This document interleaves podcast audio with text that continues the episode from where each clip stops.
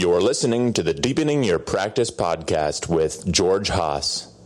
For more information, visit www.metagroup.org.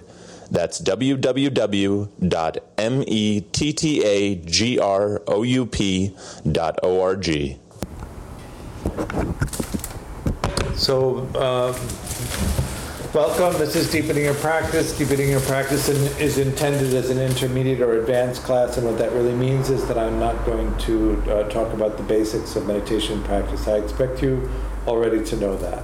That being said, if you have any questions, I'm happy to answer them. I'm just not going to cover the basics. We've been going through the Manual of Insight, the new translation of the Mahasi Sayadaw text, and we're talking about mind. How to observe thought is the chapter subheading, and understanding the mind door. I have previously explained that mental activities such as thinking, considering, examining, reflecting, and so on are referred to as mind door processes. When one notes them as thinking, considering, examining, reflecting, and so on, one phenomena such as the mind door is mental object, mind consciousness, mental contact, or feeling will appear in terms of its characteristics and so on. Thus one will see and understand one of these phenomena as it really is. This is the full understanding of the known. One will also see and understand the characteristics of impermanence and so on, and will see and understand it as an arising and passing away.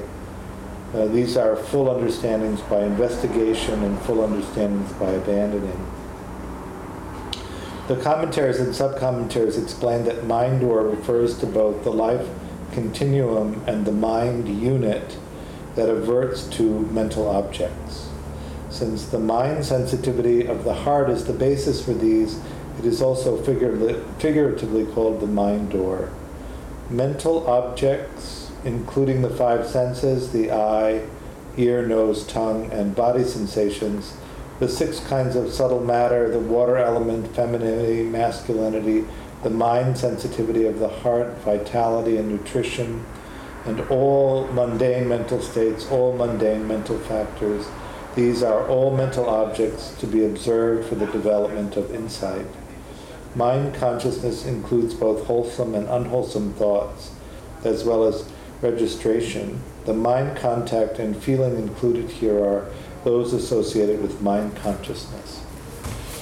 So, in some sense, in seeing, there is the capacity to see, there is the light that can be seen when they make contact. The consciousness of the sensing experience arises, which includes an awareness of the vedana or feeling tone, the pleasant and unpleasant neutral quality of the sensing. And then the knowing what it is. So in some sense, we could talk about the knowing what it is as mind in a broad sense, but we want to narrow in on what is actually the sensing capacity of mind. So when we talk about the six senses, mind is one of them. And it operates, or the consideration of it should be as a sensing activity the same as the other five senses. So in hearing, there's the capacity to hear the sound that can be heard. When they make contact, a consciousness of that hearing experience arises, which includes the feeling tone, and then the knowing what it is follows that, which is the mind. So what then is the sensing experience of mind, which is different than the sensing experience itself? That's the conversation. It says that there are two things that are these qualities of mind as a sensing activity. One is the continuum. So that would be to say that we're aware of the previous moment, we're aware of this moment, and then we will become aware of the next moment. So that's the continuum of mind. And then the second aspect is the flow of attention. Since we can really only know one sensing activity at a time, the mind activity is the thing that selects what we'll know. And you can feel it as it moves toward one object, away from an object, and then moves toward the next object. You're familiar with that just from practice.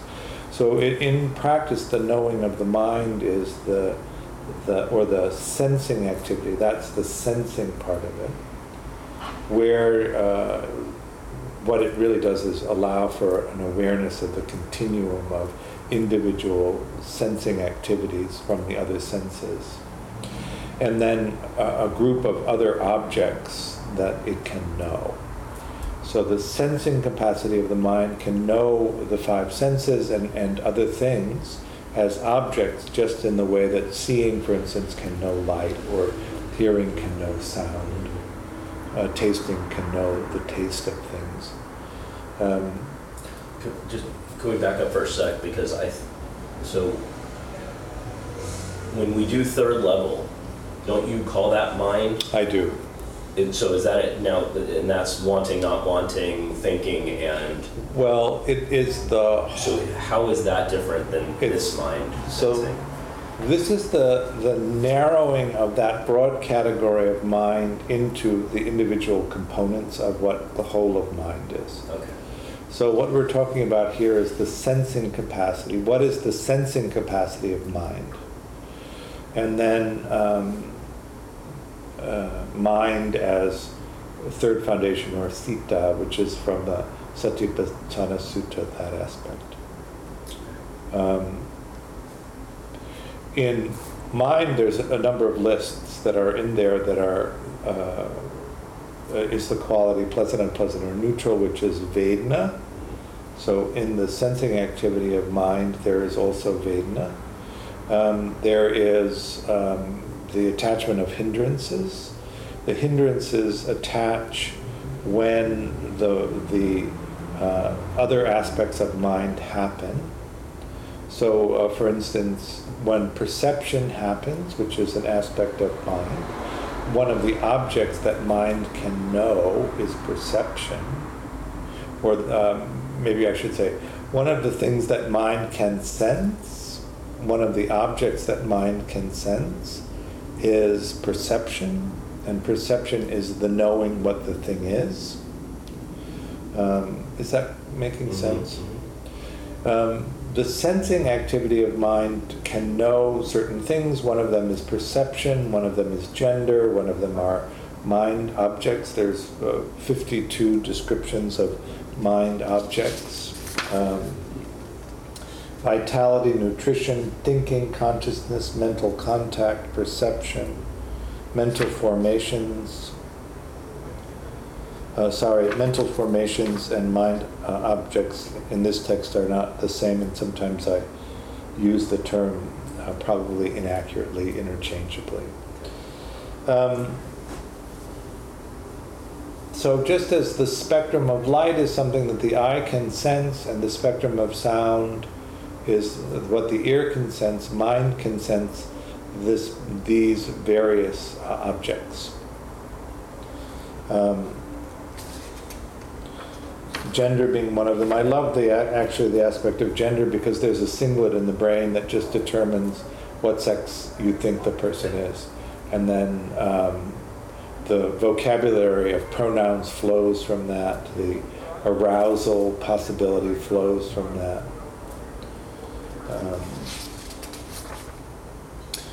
Vitality, whether the mind is awake and bright or tired, unfocused, is one of the things, is an object that the mind can know.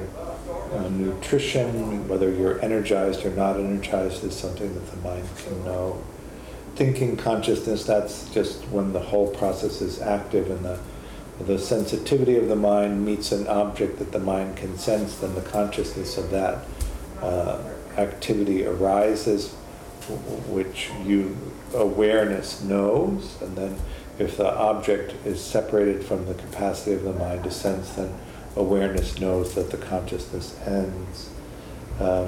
Feeling tone, the pleasant, unpleasant, or neutral aspect of sensing, of the mind sensing the object that it can sense, perception we talked about. Mental formation is the thing that has the 50 factors. Mental volition is one of them. And so the activity that you pick, or the intention behind the activity that you take, is part of this. So then we're talking here about the formation of karma. You make the intention and then take the action. You can't know what the outcome of the action will be because the level of complexity is too great. But you can know the intention with which you take the action. And so it can be skillful or unskillful. So that's the description of the sensing activity of mind. In perception, you have all of the patterns of sensing that have been previously interpreted that are stored in a database. And so in the present moment, you have all of these sensing activities arise, and then so the capacity to sense the object that can be sensed, the contact, the feeling tone aspect, the arising of the consciousness of the sensing experience, which awareness knows, in the moment of perception, whether you find the mind craving, aversive, or unconscious in relationship to it, whether you want it or you don't want it, which is from the recognition of the pattern through perception.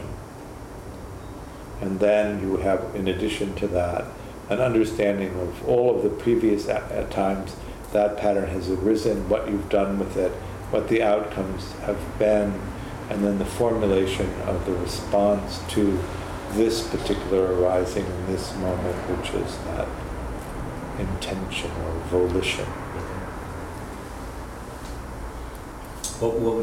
What's the most analogous term for the perception? Is there another word you can use? I'm just trying to place that in the midst of the sensing experience. Is it the awareness? Recognition of what it is by the memory system.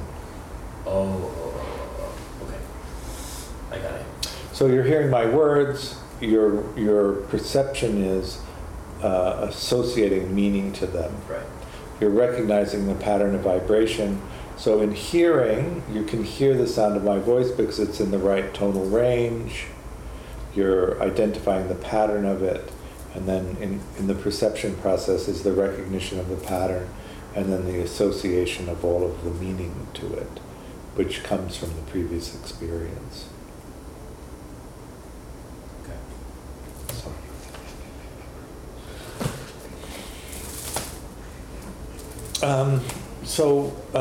I like to do a meditation practice of see, hear, feel, but focusing in.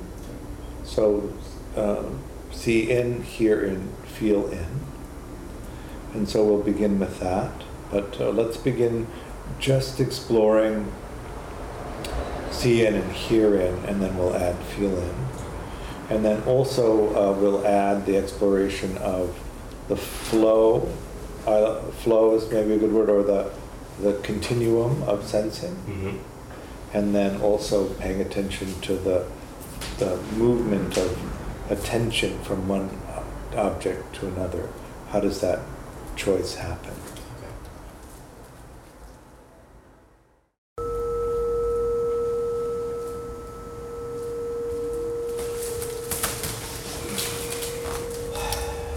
So how'd that go?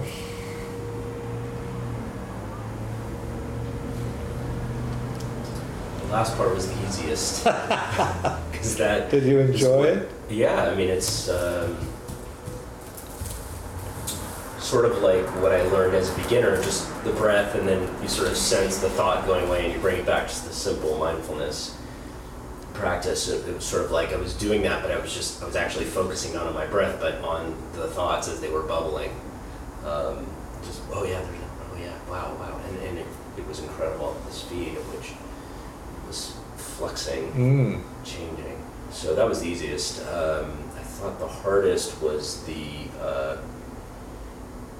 momentum one.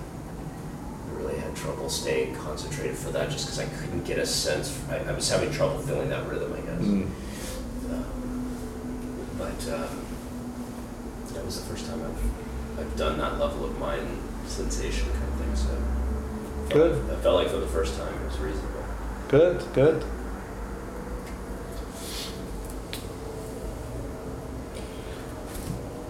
So this is Deepening Your Practice. I'm always advocating ways to deepen your practice. We have a winter retreat coming up at the same Seven Circles place on December 27th to January 6th. The registration is open. I put some flyers out on the table. The suggested dana for this class is $20. Dana is the Pali word for generosity. You want to practice generosity as a heart opener for yourself, so cash in the bowl. If you want to give a card, that's fine. I can take that, and we will see you next time. Thank you.